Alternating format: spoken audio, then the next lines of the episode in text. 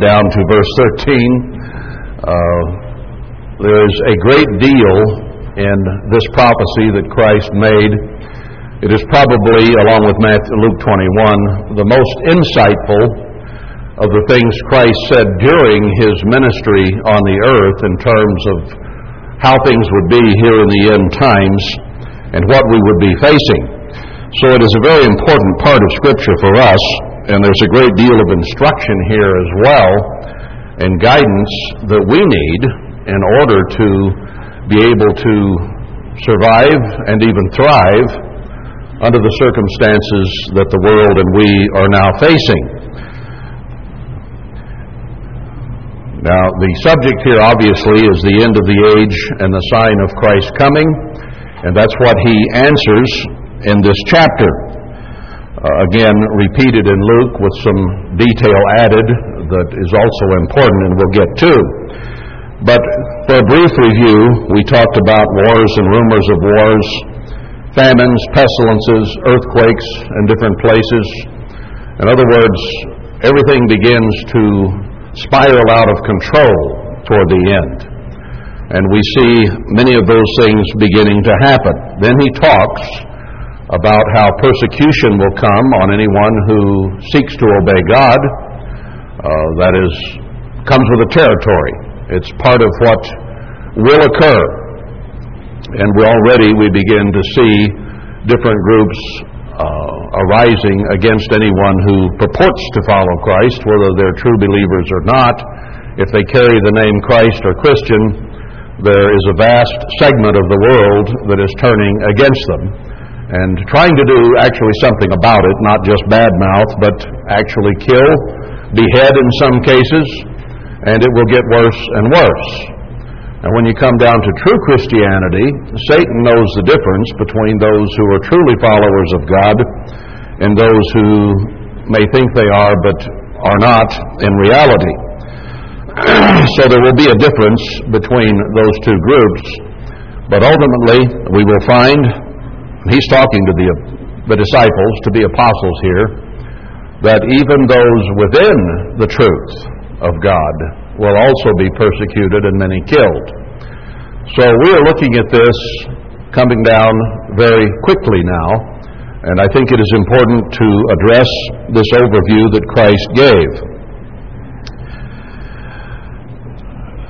We left off with the thought in verses 10 through 13 that even within true believers of God and of the Scriptures who have the truth, that many will be offended by each other, by someone, by circumstances, or whatever, and begin to betray one another and hate one another. These are things that will occur within the church of God. Now, that is obviously an ungodly circumstance, but it is one that he says will transpire. It's prophesied, it has to happen. And many false prophets shall rise and shall deceive many.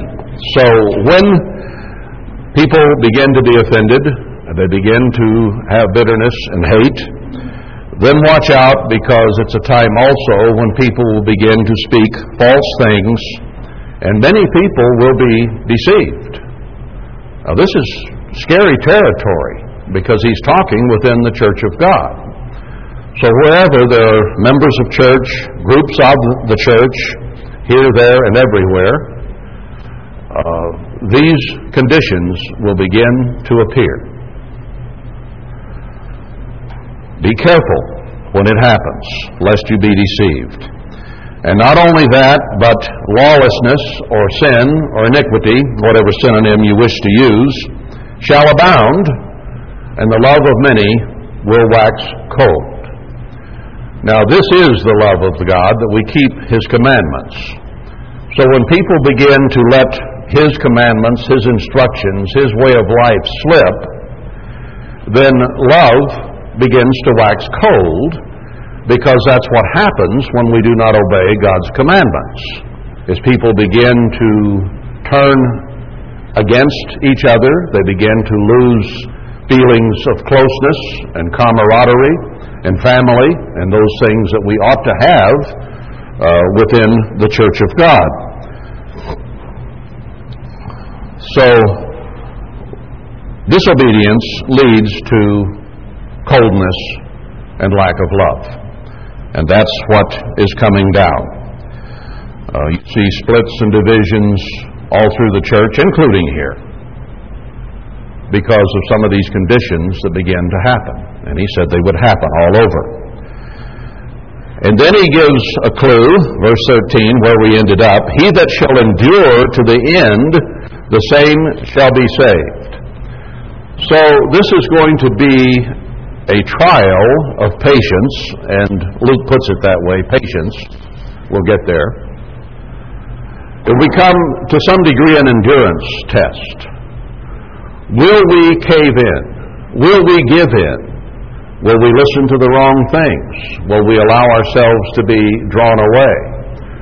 Will we begin to lose the fervency, the love, the closeness that we are commanded to have and all fly apart and then it's every man for himself and then we get picked off one by one. So, this is a warning. It is an admonition. And it is at the same time an encouragement that things are going to get so bad that it is going to require endurance. It isn't a 100 yard dash, it's a marathon, in other words.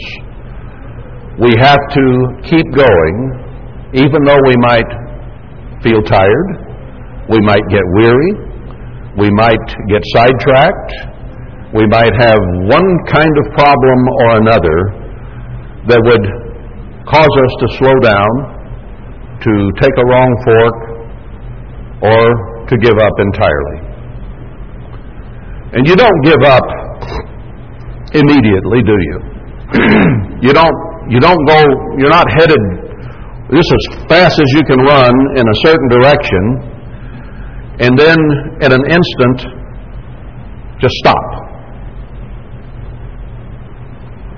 No, when you're running a long distance, you're trying to keep your breath, you're trying to keep your endurance up, you're trying to finish the race. And if you stop in that type of race, it comes on in increments. Somebody passes you, it's discouraging. Somebody elbows you, it's frustrating because it takes extra energy to get yourself back in stride after being knocked off balance you begin to lose your wind. Your muscles ache. You get tired. So you begin to, you don't want to really quit, but you just begin to kind of inexorably slow down. And after you slow down a certain amount, then you think, why bother? And finally you quit. So he's warning us and encouraging us that this is a race to the finish. And Paul talked about that as well that we have to keep running until the race is done. And he even said of his own life, I finished the course, I, I finished the race. And he was about to die, be killed, in fact.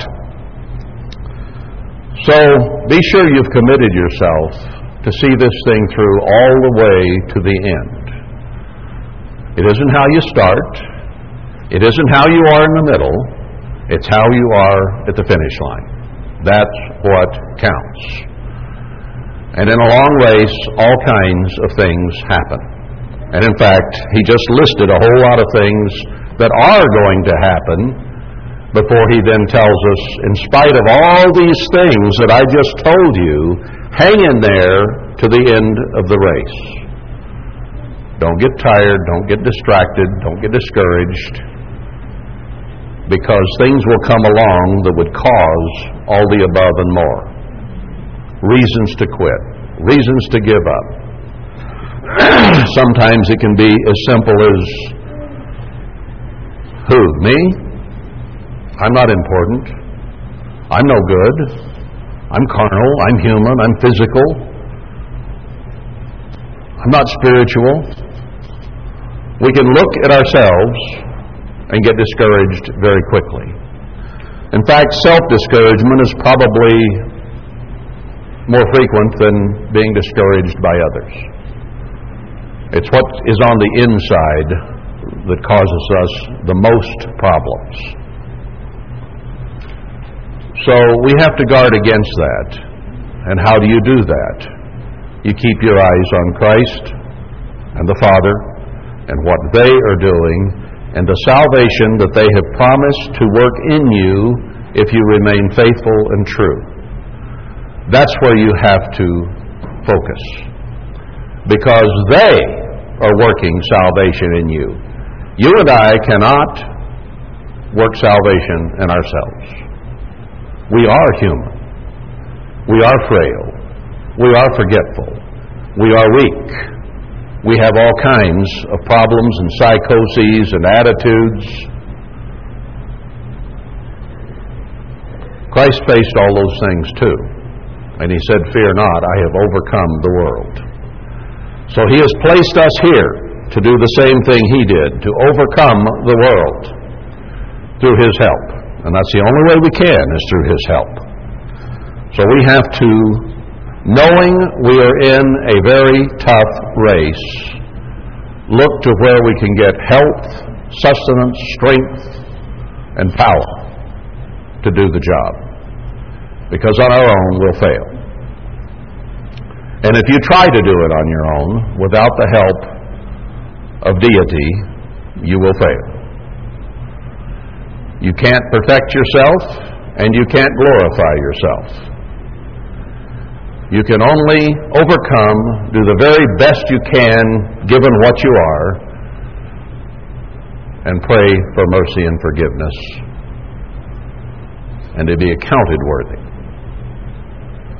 So realize we're in a tough situation, in a very tough race, and it is about to get worse. Much, much, much worse than it is today. All right, let's go on from that thought and that encouragement and warning to verse 14, because he shows some things that must be done before all this does come to an end. He's already told us of some of the horrors and the sorrows and the difficulties. Now there is a job that must be done, beginning in verse 14. And this gospel of the kingdom shall be preached in all the world for a witness to all nations, and then shall the end come. Now, there are several important things said in that verse that I think we have overlooked in the decades of worldwide. We read the gospel of the kingdom shall be preached in all the world, and that is where basically we stopped because Herbert Armstrong thought that was his job. And I've gone over this before, and I do not believe that was his job. If it was, he did not complete it. But it was not. Notice it says, for a witness to all nations not a uh, calling work, not a conversion work, a witness against all nations, a witness to all nations. I, I think I will turn back to Matthew 28 and read the words that Christ spoke to his disciples. And I do believe this right here in verses 19, 20 of Matthew 28 was his job, and I do believe he com- completed it. Go you therefore and teach all nations, baptizing them in the name of Emmanuel, it should read, or of Christ. Uh, the Father, the Son, and the Holy Spirit is not in the original. Teaching them to observe all things whatsoever I have commanded you, and lo, I am with you always, even to the end of the world. So he gave this to the disciples who, be, who became apostles, and he was with them, even though they were killed, martyred for the most part. But he says, even to the end of the age, those who would come from these originals would be there to do and to finish this job, even to the end of the age. Now, what did Herbert Armstrong do? He did a calling work. It was not a powerful warning work for the most part, maybe back in the early 50s it was, but it changed. And it became a friendly calling work overall. And many were called. Then he died, and it all broke up. And out of what is left, God is choosing a few. Many are called, few are chosen. That is what is going on right now. So he read Matthew 24:14 and assumed that was his job, but it was not. His job was to call many and baptize them, and a great work was done. After his death, it began to come apart very quickly. It Began even before he died, but it became uh, a landslide afterward.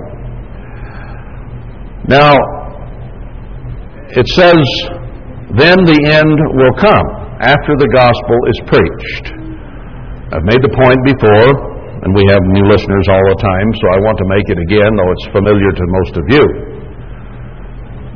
He died over a quarter century ago, and the end has not come. So, who is going to preach this witness to all nations, and then the end come? You'll find that in Revelation 11, where he calls out two witnesses against the world.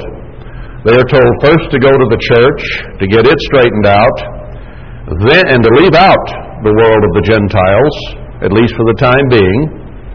Then later they go to all the world and they witness against the world. God will not bring down punishment or issue an edict of judgment until there have been at least two credible witnesses against the parties involved.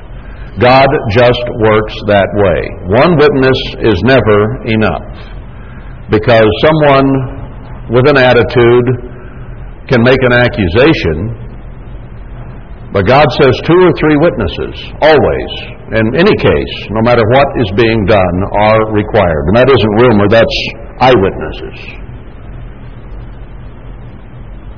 So you'll have two witnesses that God will raise up as eyewitnesses about what is going on in the world and how it is contrary to God and is satanic.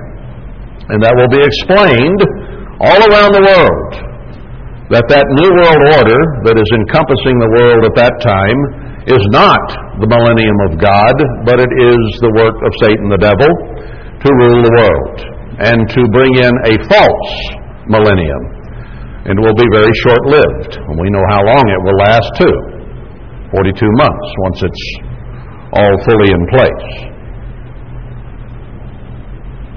But when those two men finish taking that witness to the whole world, they will be killed in the streets of the true Jerusalem. It says, in the city where the Lord was killed. That means there will be some confusion about where that is. The whole world thinks that Jerusalem in the Middle East is where Christ was killed, and he was not. He was killed in the southwestern United States in the original Jerusalem in the original Promised Land. And that's where they will be killed as well, because that's where Satan and his minions will want to rule from, since it's the true place. I don't have time to go into all of that today. But they are the ones who are commissioned to preach the gospel around the world as a witness, not to call, not to convert, but to witness against. And once that is finished, they will be killed, and three and a half days later, Christ will return. The first resurrection will occur. So there's a lot more to verse 14 than we originally thought. When you therefore shall see the abomination of desolation spoken of by Daniel the prophet stand in the holy place, whoso reads, let him understand. There's a singular event that is going to occur, and that is in the temple of God, an abomination, something contrary to God, filthy and unclean, will be set up. A man will stand in the temple of God, as 2 Thessalonians 2 indicates.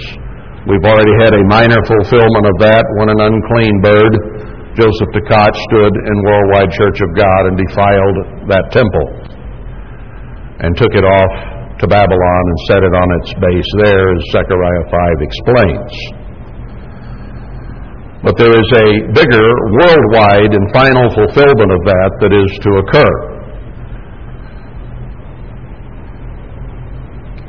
But it has to be in the holy place, not a place that some unholy Jews have built that is their temple, but a temple built by the people of God that is a holy place.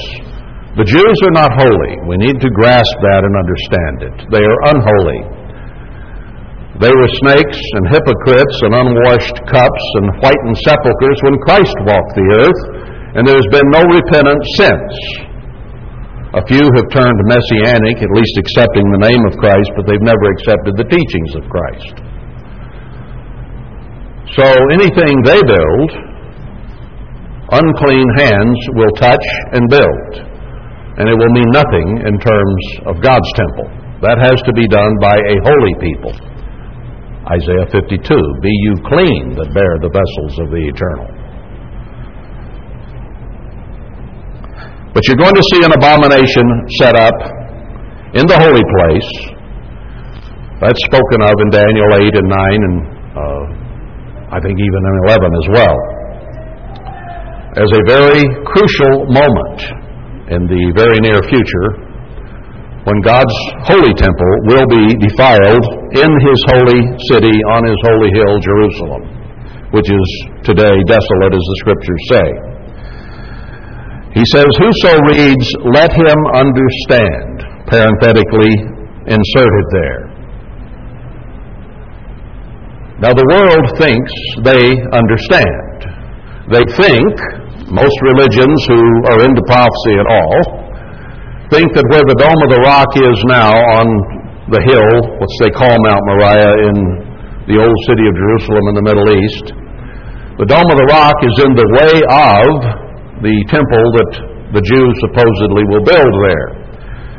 So you have a major conflict here between the Islamic world who claims that that city is theirs and that that place is holy to them, and that's why they built their temple, the Dome of the Rock, on it. And then you have those who support the Jewish side of the circumstance, who say that Dome of the Rock must be removed and their temple of God built there. And I've read reports over the years that they already have the pieces made, everything's all cut out and put in storage, and ready to erect immediately upon the clearing of the site. Now, they say that below that Dome of the Rock is the west wall originally of the temple. They call it the Wailing Wall today. And yet Christ said that temple would be torn down and not one stone left upon another. Can they not read? That is not the west wall of God's temple. It is a rock wall of something, but not God's temple. I've been there and looked at it, and just a pile of rocks kind of put together, and uh, doesn't look like anything God would have built as a temple to me. Anyway, he who whoso reads, let him understand. It has only been recently that we have begun to see in the Scriptures that the promised land cannot be in the Middle East, that all the Scriptures that describe the promised land do not fit over there at all. And many scriptures indicate that it will be desolate for many generations and no man living there.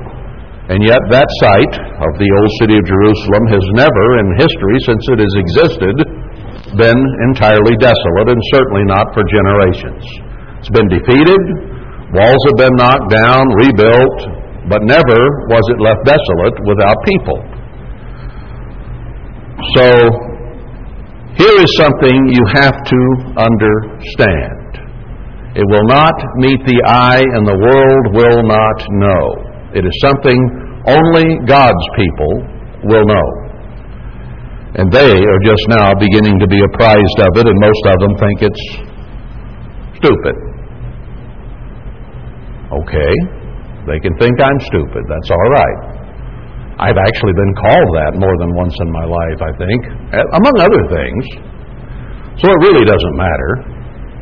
Truth is truth, and it doesn't matter. We have to go by what Scripture says and by what locations and conditions fit what Scripture says. That over there does not fit. Anyway, when you see the abomination set up in the true holy place, in the true Jerusalem, understand now, then let them which be in Judea, you got to be in Judea, the true Judea, which was in the original promised land. Being in the Middle East isn't going to help you a bit, because that is not the original promised land. It is not the Holy Land. It is not the right place. It is not Judea. So you have to flee into the mountains of Judea. There really are no mountains over there to flee into anyway. Jerusalem's surrounded by what I would call hills, not mountains. I mean, yeah, I guess if you came from, you lived on the beach all your life and the highest elevation within 100 miles was six feet, you might consider those mountains. But anybody who's been around the mountains doesn't consider those mountains. Those are just basically rolling hills. The mountains of Judea are formidable. They're big. They're tall. They're truly mountains. And let him which is on the housetop not come down to take anything out of his house, neither let him which is in the field return back to take his clothes. This will be a moment of incredible danger. When the beast power, the New World Order, take over God's true temple in true Jerusalem, that will be the signal to flee to the mountains immediately. Do not look back. Do not pass go. You have one get out of jail free card, and it has very limited duration. One roll of the dice, and it's over. To use a ticky tacky monopoly analogy. When that is set up, you immediately flee for the mountains under great duress. Revelation 12 tells us when Satan is cast down for the last time, it will be at that time. And he will send an army after the true believers who are fleeing the true Jerusalem into the mountains of Judea. And he will try to kill each and every one of them. Some will left be, be left behind. I think I can show you that. Some won't make the trip.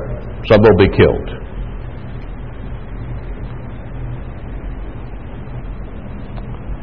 Woe to them that are with child and to them that are nursing in those days. It'll be a flight for your life. So being eight and a half months pregnant would be, I think any of you who have been pregnant would realize would be a serious problem in trying to flee for your life. You can barely get from the bed to the living room at that point, it seems. And to be nursing a child would also be difficult. Now, there are many other conditions that could also be a problem. What if you're 80 years old and you don't have any legs or feet or joints and can barely get around the house? Hmm. That'd be a problem too. That'd be about as bad as being eight and a half months pregnant, wouldn't it? I would think. What are you going to do? Well, I can show you promises in the Bible. We've read them before, and I don't have time to go there today. But say that God is going to restore His people in the end time and give them the legs of deer. That includes knees and hips and the capacity to get around and to move, and to move quickly when the time comes. Now, he makes it very clear that we're going to be very old when this occurs. Haggai, and another scripture along with it, in uh, Ezra, I think it is, indicate that there'll be just a few old men who saw the temple in its first glory and see the second, the end time temple, in its glory. And we're going to see today, I think we'll get to it, that this generation must survive until this happens. And as old as some of us are beginning to look and feel, it's got to happen pretty soon. Because there won't be many left if this generation dies out.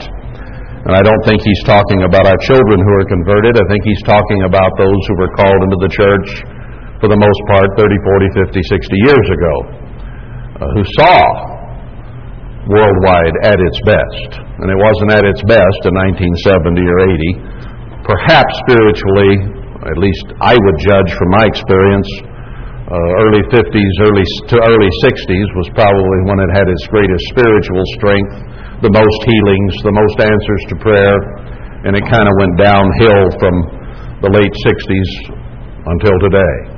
It's gotten worse and worse and worse. So there got to be old men around still alive who were able or who will be able to make the comparison. So God will have to do something to enable us to even flee Jerusalem to the mountains. And I think that's all explained in the prophecies which we have been in the last 19 years through. Specifically 14 years. This coming Trumpets Thursday is the 14th anniversary of when this group had its first uh, telephone hookup, first on-air meeting. I think there were only three people involved physically that day. Uh, Marla, my wife, and I, and and uh, Andy Benedetto was there, I believe, on that first broadcast from Colorado, and on this day in 2000. So we've seen a lot in these. As of January 1st of this coming year, uh, it will mark the 19th anniversary of our beginning of really, I think, this work, when the information began to come really about what it was all about. There were some indications a little bit ahead of that, but the actual beginnings were in January 1st of 1996. That 19th year anniversary is coming up in a few months. But God gave great understanding of some of these scriptures that we all before had just simply classed as millennial and moved on. And yes, they have a millennial application, but they also have an application to the end time church, and that is made very clear in so many places where we are still in the middle of the end time events or the latter days, and the scriptures mention that when they give uh, these things that God says He will bless us with. So it's very obvious that some of these things have to happen ahead of the millennium. And certainly what he's talking about here and this very dangerous flight is premillennial.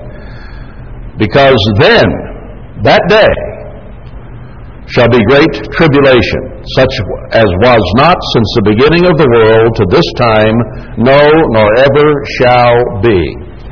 That day that that abomination is set up and the church flees to the mountains of Judea, right up here on Cedar Mountain in these areas in Zion, is the day, the Great Tribulation, the 1260 days, the three and a half years, the 42 months of the book of Revelation and Daniel begin.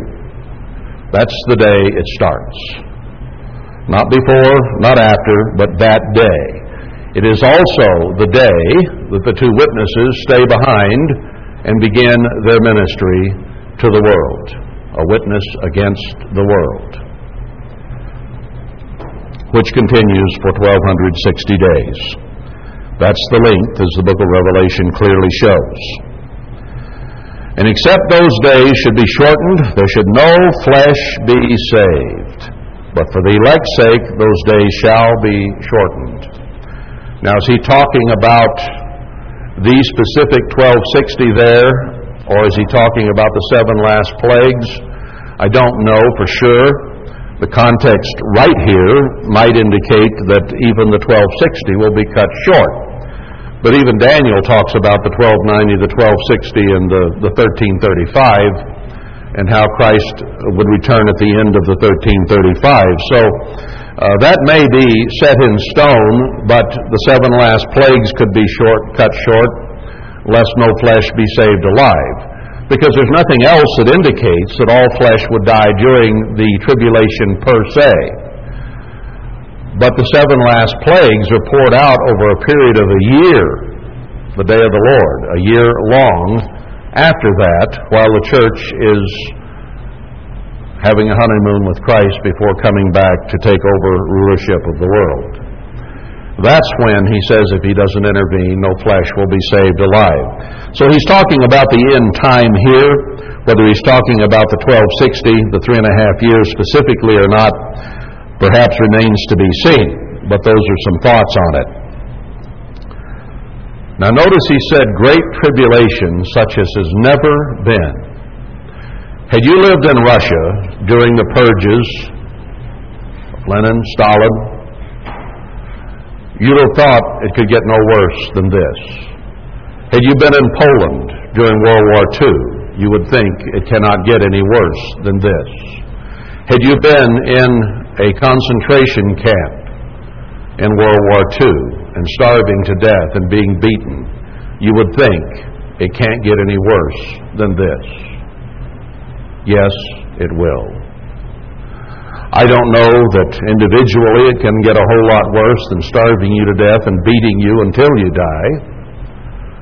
But in this case, it will be worldwide.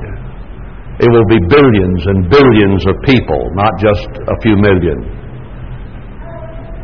Those purges in the Soviet Union and in Germany and in other places, we've had genocides in Africa, we've had genocides in many places on earth, really.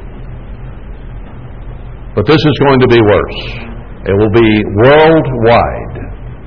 And every individual on the face of the earth will be in danger. In fact, we can show that only a few thousand will be completely protected. And maybe only a hundred million, as Daniel indicates, out of six and a half, nearly seven billion, maybe it's approaching now. A hundred million is all that will survive what is coming. And if the time was not cut short, all would die. This is happening very soon now.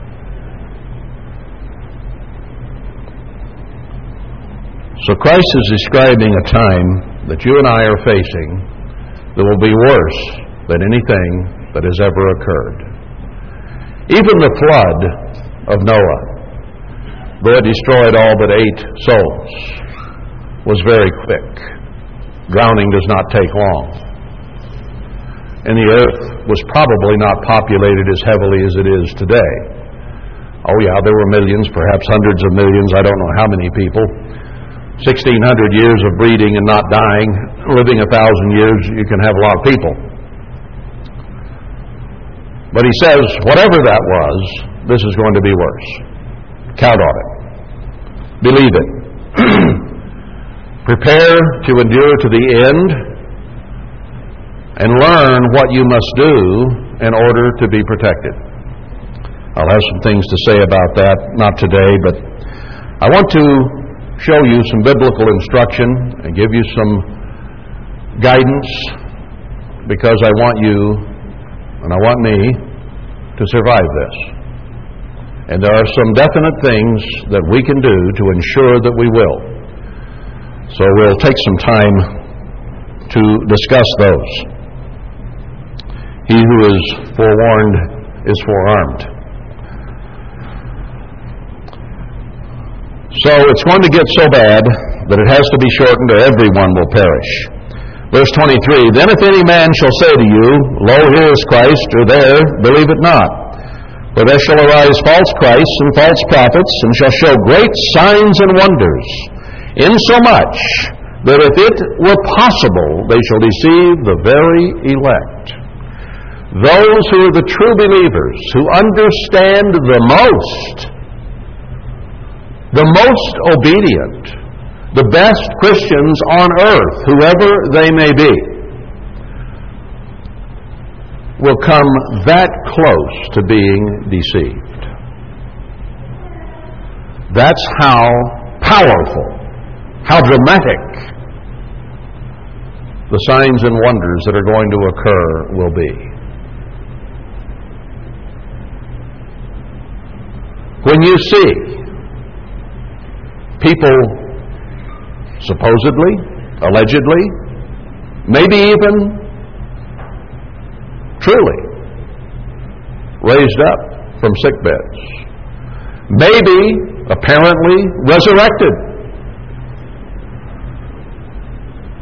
When you see a hologram, or however they do it, of a great white light coming down out of the heavens, saying it's Christ. And you have these scriptures indicate that he'll come and every eye shall see him. Can they duplicate it? Can the prince of the power of the air make that kind of a presentation? I don't doubt it a bit. He can create illusions of all kinds and distractions and either miracles or apparent miracles. It does say signs and wonders, great signs and wonders. If you look only to signs and wonders, you will be deceived. We cannot lose sight of the truths of God and what this book say about life about our conduct in life, about which days to keep. If somebody presents the scenario I just discussed and they're Sunday keepers, I ain't going to believe it. If they keep Easter and Christmas instead of God's holy days, I'm not going to believe it. If they don't hold to the truth of God, no matter how compelling it may be, it will mean nothing unless you're taken in by it. How many people have been deceived by a vacuum cleaner or used car salesman in their lives? Doesn't take much, does it?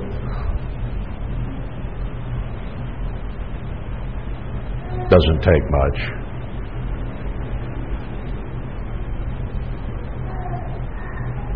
Did you ever lie to your parents and get away with it?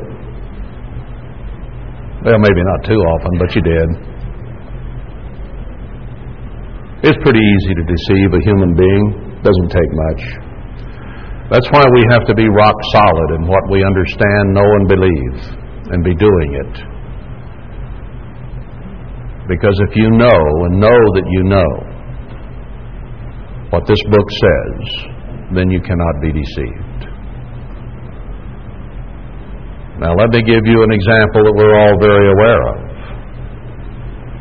Didn't about half the church go right back into evangel- evangelical Protestantism just like that? I mean, almost immediately. I watched a very graphic situation in, in uh, yeah, in Anchorage back in the late 80s. Where they apparently were told from Pasadena that we would institute a six o'clock to six o'clock Sabbath. Now, the Jews had done that long ago. Didn't fit the scripture, which says sunset to sunset, but Alaska became a test case for them because there is an area up in the far north, north of Anchorage, north of the Arctic Circle, not in Anchorage, not in southern Alaska, but way up there, where the sun never quite sets in the middle, I mean, never quite comes up in the middle of the winter and never quite sets in the middle of the summer. Now, it does dip to the lowest apogee, and then it starts back up, but it doesn't go below the horizon. Now, nobody in his right mind or who believed in clean and unclean would live there because most of what they eat up there without airplanes to bring in junk from down here is junk from up there seals and whales and such. Oh, there's some caribou around, but you won't survive up there without whale blubber if that's all you have. I don't think God really intended people to live up there, having been in Alaska for 12 years and seeing some of those things. But nevertheless, that was their excuse. Well, because you don't know when sundown is, then we'll just keep it from 6 to 6. I didn't know at the time that the Tkaches were going to change it from Saturday clear to Sunday. But they tested the church right there. There were about, I, I would guess, between four and five hundred people there. All the congregations came together in Anchorage for that momentous meeting. And they went through and explained that we're going to keep the Sabbath now from 6 o'clock to 6 o'clock. And to my utter amazement, as soon as the service was over, the guy sitting right in front of me, whom I knew very well, stood up and says, Boy, that makes my life easier. He was a commercial fisherman part time. And almost everyone in that congregation accepted that without blinking an eye. My family and only two others that I know of decided to continue keeping the Sabbath from sundown to sundown. And I got disfellowshipped for so doing and opening my mouth about it. It was mainly for opening my mouth about it, but uh, the fact that I was doing it and talking about it got me disfellowshipped. And then I had a good year and sent in a big tithe and offering check. And about the time it had time to clear in Pasadena, they came to me and says, "You can keep the Sabbath whenever you want to, just don't tell anybody."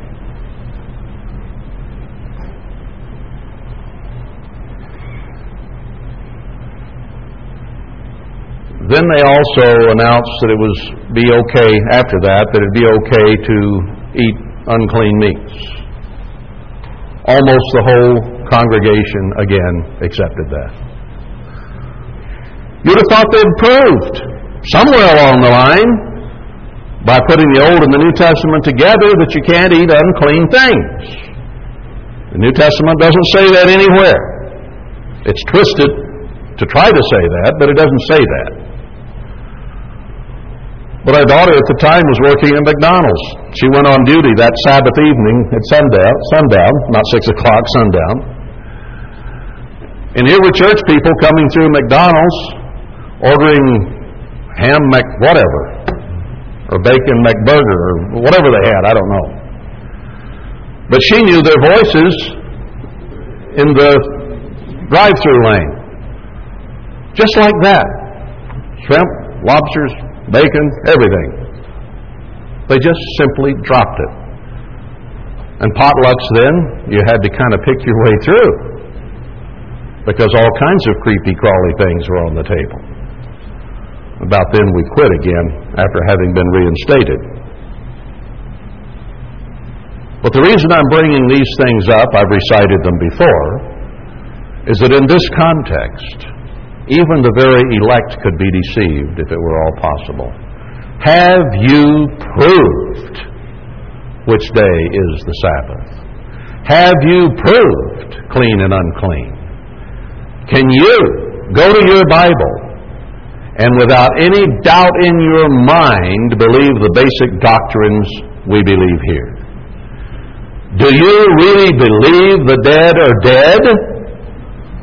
That they are not off in heaven or hell, or that they've been reincarnated as something else somewhere, a bee or a buffalo or a human being that lived thousands of years ago? Do you believe the dead know nothing? That's what the Scripture says. You don't go to heaven when you die. That's Protestantism. That's Catholicism. That's Satanism. Do you know it? Do you believe it? Have you proved it? Do you know the purpose of human beings on this earth and why God put us here in the first place? To be part of His family?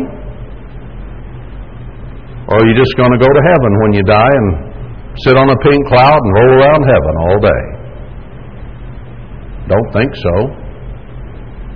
My Bible says I'll reign on the earth as a king and a priest with Christ, not go to heaven and stay there. Yeah, we'll go to be married and have a honeymoon, but then we're coming right back to rule. There are a lot of people that think that there's going to be a secret rapture. And all this trouble that's coming, they're just going to go from their car or their house or wherever they happen to be at a discotheque. They don't have those anymore. A rock bar, maybe. Drunk as a skunk, but hey, it don't matter. Because once saved, always saved, and the secret rapture is going to occur, and it doesn't matter where you are, you're just going to go through the roof of the bar, and there you'll be. Dressed like that and drunk as a skunk. Really believe that stuff? That's what they preach to you. Don't think so. How easy is it to be deceived? You better, if you have not, prove from this book what God wants us doing. And not let anyone take you away from it. I've had people through the years, and even fairly recently, try to unhinge me from everything I believe. Not a chance. Not going to happen. Give it up. Forget it. It ain't going to happen. I know what this book says, and I believe this book. And I'm not going to throw it away. People think I'm being unduly influenced by somebody that would drag me away from it.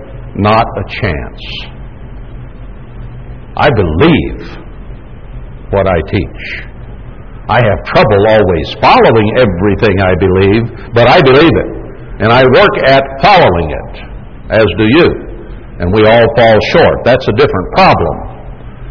But you had better believe it. You had better understand it.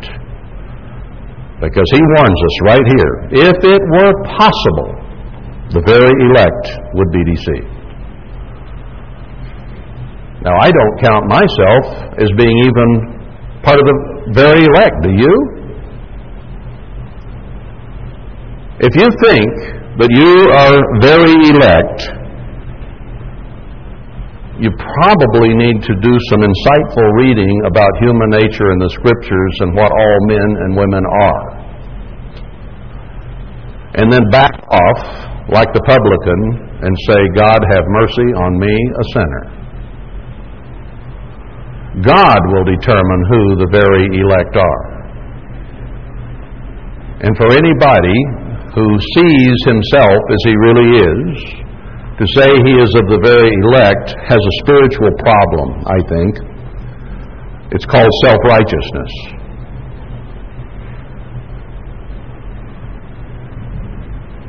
It says that the very elect will scarcely be saved. It doesn't matter. If you are a human being, you're barely, if you're saved, going to be saved. It is by the forgiveness and mercy of our Father and His Son that any of us would make it. Because we have all sinned and come short of the glory of God and sin every day through a sin of omission or commission, either not doing what we ought to do or doing what we should not do or think. I severely doubt there is any human being who does not sin every day. I've never met them, including in the mirror, by any means.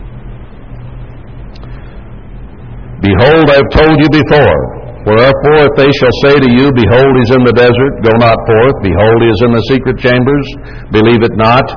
For he's going to come as lightning from the east and shine to the west. So shall also the coming of the Son of Man be. Now, he does tell us in Zechariah 2 that during the time of the end that he will come and dwell with us. And that's going to be in the desert, the mountains, and the wilderness but it may not be a visible manifestation. And he may not sit on a rock and talk to us. Therefore, we would not say he's in the desert, come see him and listen to him. I suspect he's right here today. It was asked in the prayer that his presence be here to guide, to lead, to direct. So is in the desert? Yeah, today. But he's talking about his second coming here, when he will manifest himself to the whole world. Now, to prove that to you on a very simple basis, he quoted this to these disciples. The man Saul was alive at this point. He was not yet converted and turned into Paul. But after what he said here, he struck Paul down on the road to Damascus, took him out in the desert, and taught him there for three and a half years, or three years, whatever it was. I guess it was three years. So Christ was in the desert then. And had anybody known that he took Paul out there, they could have said, Christ is out in the desert, and it would have been true. Absolutely. So there's already a contradiction of what he said here if you're to say he'll never be on earth again until he comes in all his glory. Because he's done that since he wrote this. And he said to those disciples, I will not speak often with you hereafter. Didn't mean he wouldn't speak to them at all, but not very often. So this is obviously speaking of something different than what we might think just by reading it. In other words, there will be false Christs and false prophets with holograms or manifestations or however it comes to be that will say Christ is here or Christ is there and his kingdom is here to be set up and we're part of it and our new world order is God's new world order because there'll be a false prophet along with the beast, two individuals, two witnesses of Satan's world. A beast, economic and military, and a false prophet, the religious side of it. God will have two witnesses that he is God. The world will have two witnesses that whoever shows up in their hologram or whatever occurs, they will say, that is Christ. And it will be false. Satan will have two witnesses that his kingdom is the kingdom of God. And it will come in all great lying signs and wonders so that even the very elect would be deceived if possible.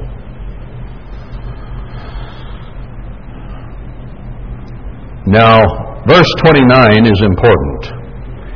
Immediately after the tribulation of those days.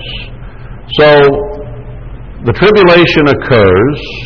1260 days later, the two witnesses have been killed, laid in the streets for three and a half days, and the first resurrection will occur. That is clear.